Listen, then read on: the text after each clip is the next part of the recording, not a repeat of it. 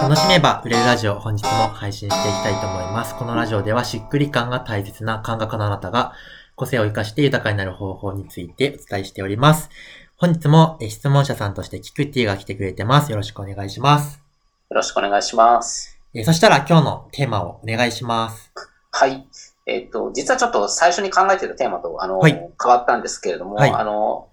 翔ちゃんとこうずっとお話をさせてもらって、はい。あの、やっぱすごくいろんな知識まで、あと特にやっぱ実践的、あの、実際にこうやるってことを考えたときに、こう、はい。教科書的なものだけではなくて、うん。あの、コツみたいなものも含めて、あの、こう、お話しされてるなという感じがあったんですけれども、はい。なんかそれってどんな風なこうプロセスでこれまで、うん。なんか学んできたりとか、こう、身につけたりとかしてきたのかな、なんとなく僕もあの、うんうんうん。あと組織人事のコンサルタントはい。の研修やったりとかもするの。で、うんなんかそういう人の成長とか変化とか学習とかにはい。興味があって、ちょっと、はい、聞いてみたいなとなるほど。思いました。ありがとうございます。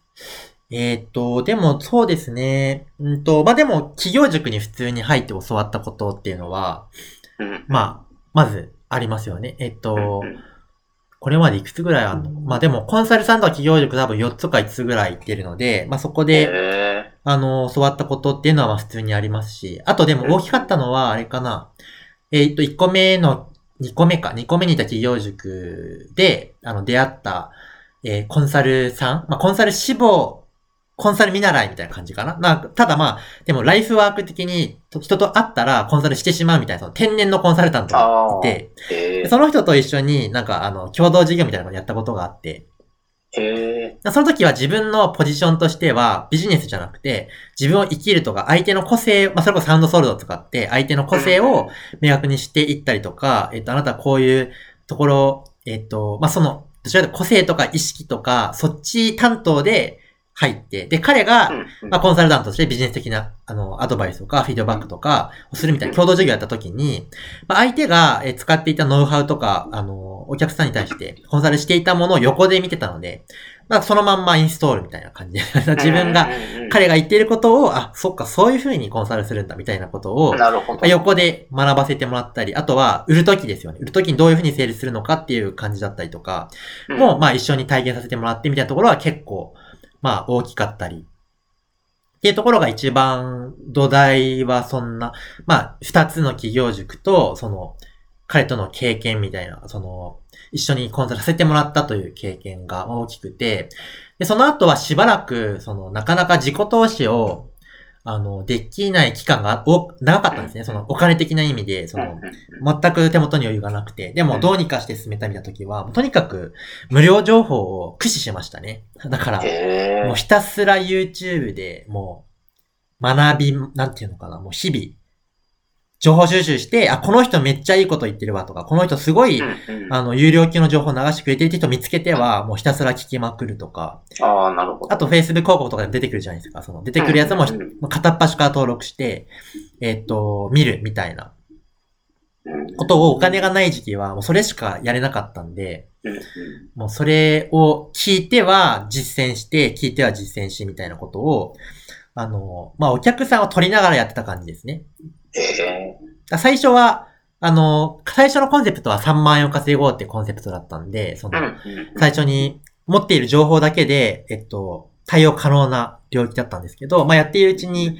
やっぱもっとちゃんと本業にまで、あの、行ってほしいなっていうか、そこまで導いて、まあ、サポートしてあげたいなって気持ちが湧いてきたので、うん。まあ、その時はもう自分がマーケティングを、まあ、無料情報ですけど、まあ、ひたすら学びながら自分が実践して結果を出し、そしてそこで得たことをそのまんまお客さんに伝えるみたいな流れで、あのーまあ、学んでいって、で、一旦結果が出るようになって自分の手元にお金に余裕ができてからは、なんかその、もうそれは自己投資したい欲がめっちゃ溜まってたんで、うんもうめっちゃ、なんかその、講座を3つか4つとか同時並行で通いながら、あの、うん。なんかキャッチコピーとか、えっ、と、文章、まあ、発信の仕方みたいなことを学んはいだり、同時並行で YouTube 学んだり、同時並行で Instagram 学んだり、えっ、と、へえみたいなことをなんか、もう、やりまくりみたいな。で、1年間かかってある程度落ち着いて、えっと、まあ、そのよ、あれかな？まあ、テンプロに入ってからは割と、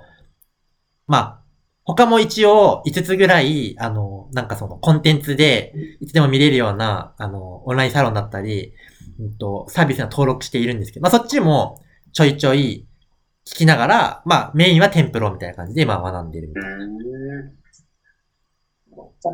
結構その、あの、僕もまあいろんなワークショップ出たりとか、うんうんうんそのコミュニティ参加したりするんですけど、はい。あの、まあ、テンプロもそうなんですけど、すごくやっぱりインプットの量が多くなっていて、こう自分なんかなかなかこう整理する時間が持てないなとか、あの、もうちょっと本当は丁寧に落とし込みたい、落とし込みたいのになって思う時があるんですけど、うん。翔ちゃんがそのあたりどんな工夫というか、なんか、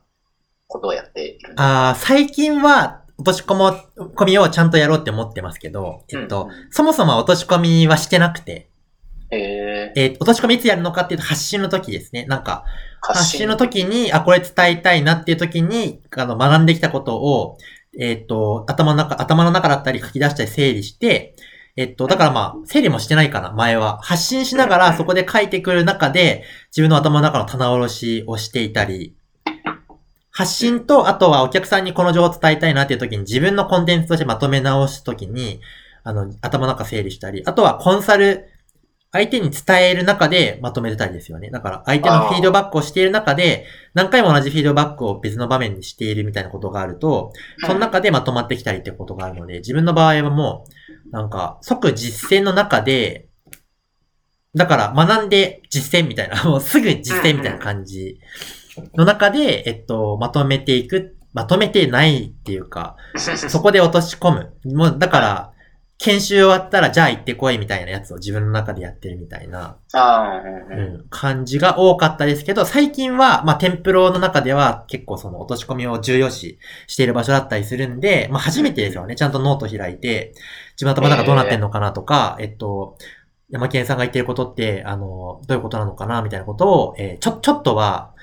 ノートを開いて書き出したりとか、そういうのあったのは本当に、最近の話。うん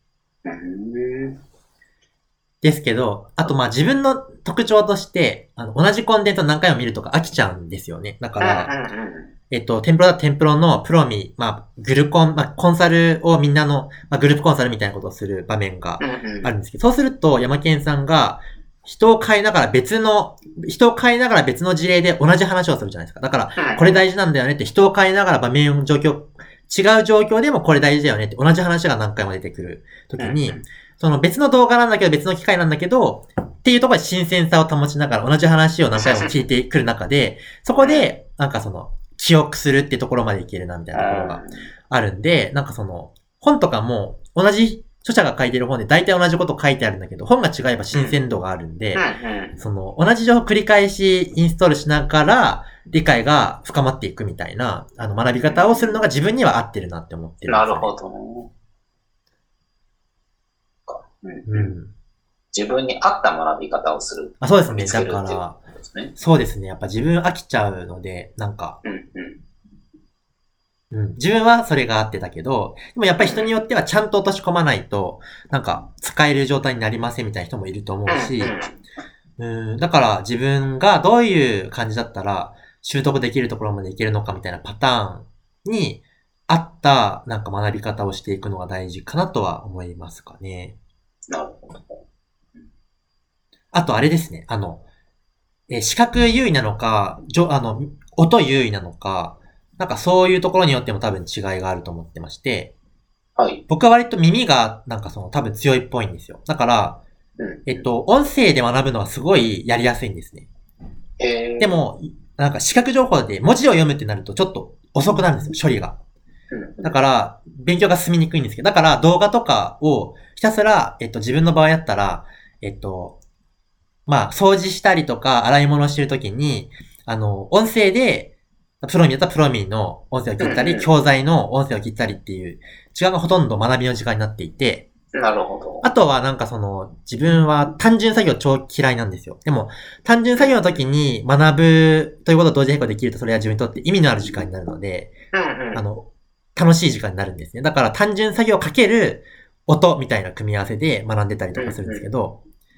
でも人によって多分その、文字情報の方が入りやすいっていう人もいれば、うんえっと、人と話している中で、なんか、その、教材はただ学ぶだと入ってこないけど、話してたらすごくそこの記憶が残りやすいみたいな人もいたりすると思うんで、やっぱりその特性に合わせて自分に入りやすい情報の仕方で勉強していくのがいいのかなって思ってたりはします。その視覚優位とか聴覚優位ってのはなんか、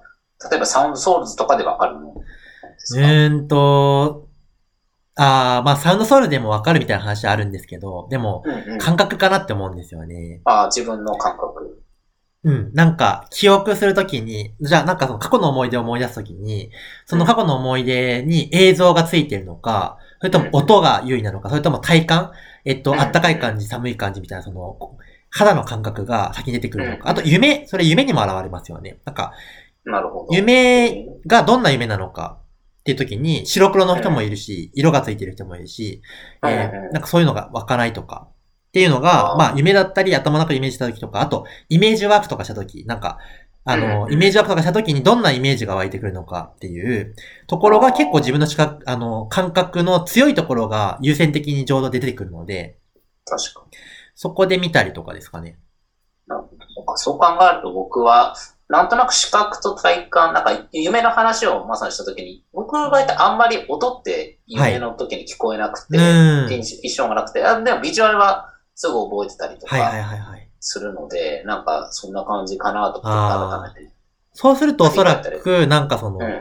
えー文字じゃなくて、できれば図式化されたら1枚で、その、関係性が、じゃあ3つの円があって、それぞれこういうものがあるみたいな感じで、イメージ化されてるものの方がパッと頭に入ってくるんじゃないかなと思うので、確かに。なんかそういう教材とかがあった方が多分すごい学びやすいのかなと思いますかね。ああ、なるほど。とか、まあ音で聞くよりかは、まあなんかその、グルコンの、えー音声だけ聞いてるよりかは、やっぱりなんか、視覚も一緒に、だから画面をちゃんと出して見た方が記憶に残りやすいとか、もしかしたらあるかもしれないし。うん確かに。僕も最近、テンプロの影響で、まあ、図式化というか、そういうのもちょっとやるようにして、やっぱり、それだと自分もなんかスッキリするし、あの、あ、ここまではクリアだけど、ここはちょっとやっぱわかんないな。なんかそのあたりが見えたりする。なんか今の図式化とかイメージするものっていうのは。なんか確かにそうだなと思いながら、聞いてました。はい。はい。なんか参考になりましたでしょうか？はい、ありがとうございます。はい。では、今回はそれで終わりたいと思います。次のラジオでまたお会いしましょう。バイバーイ。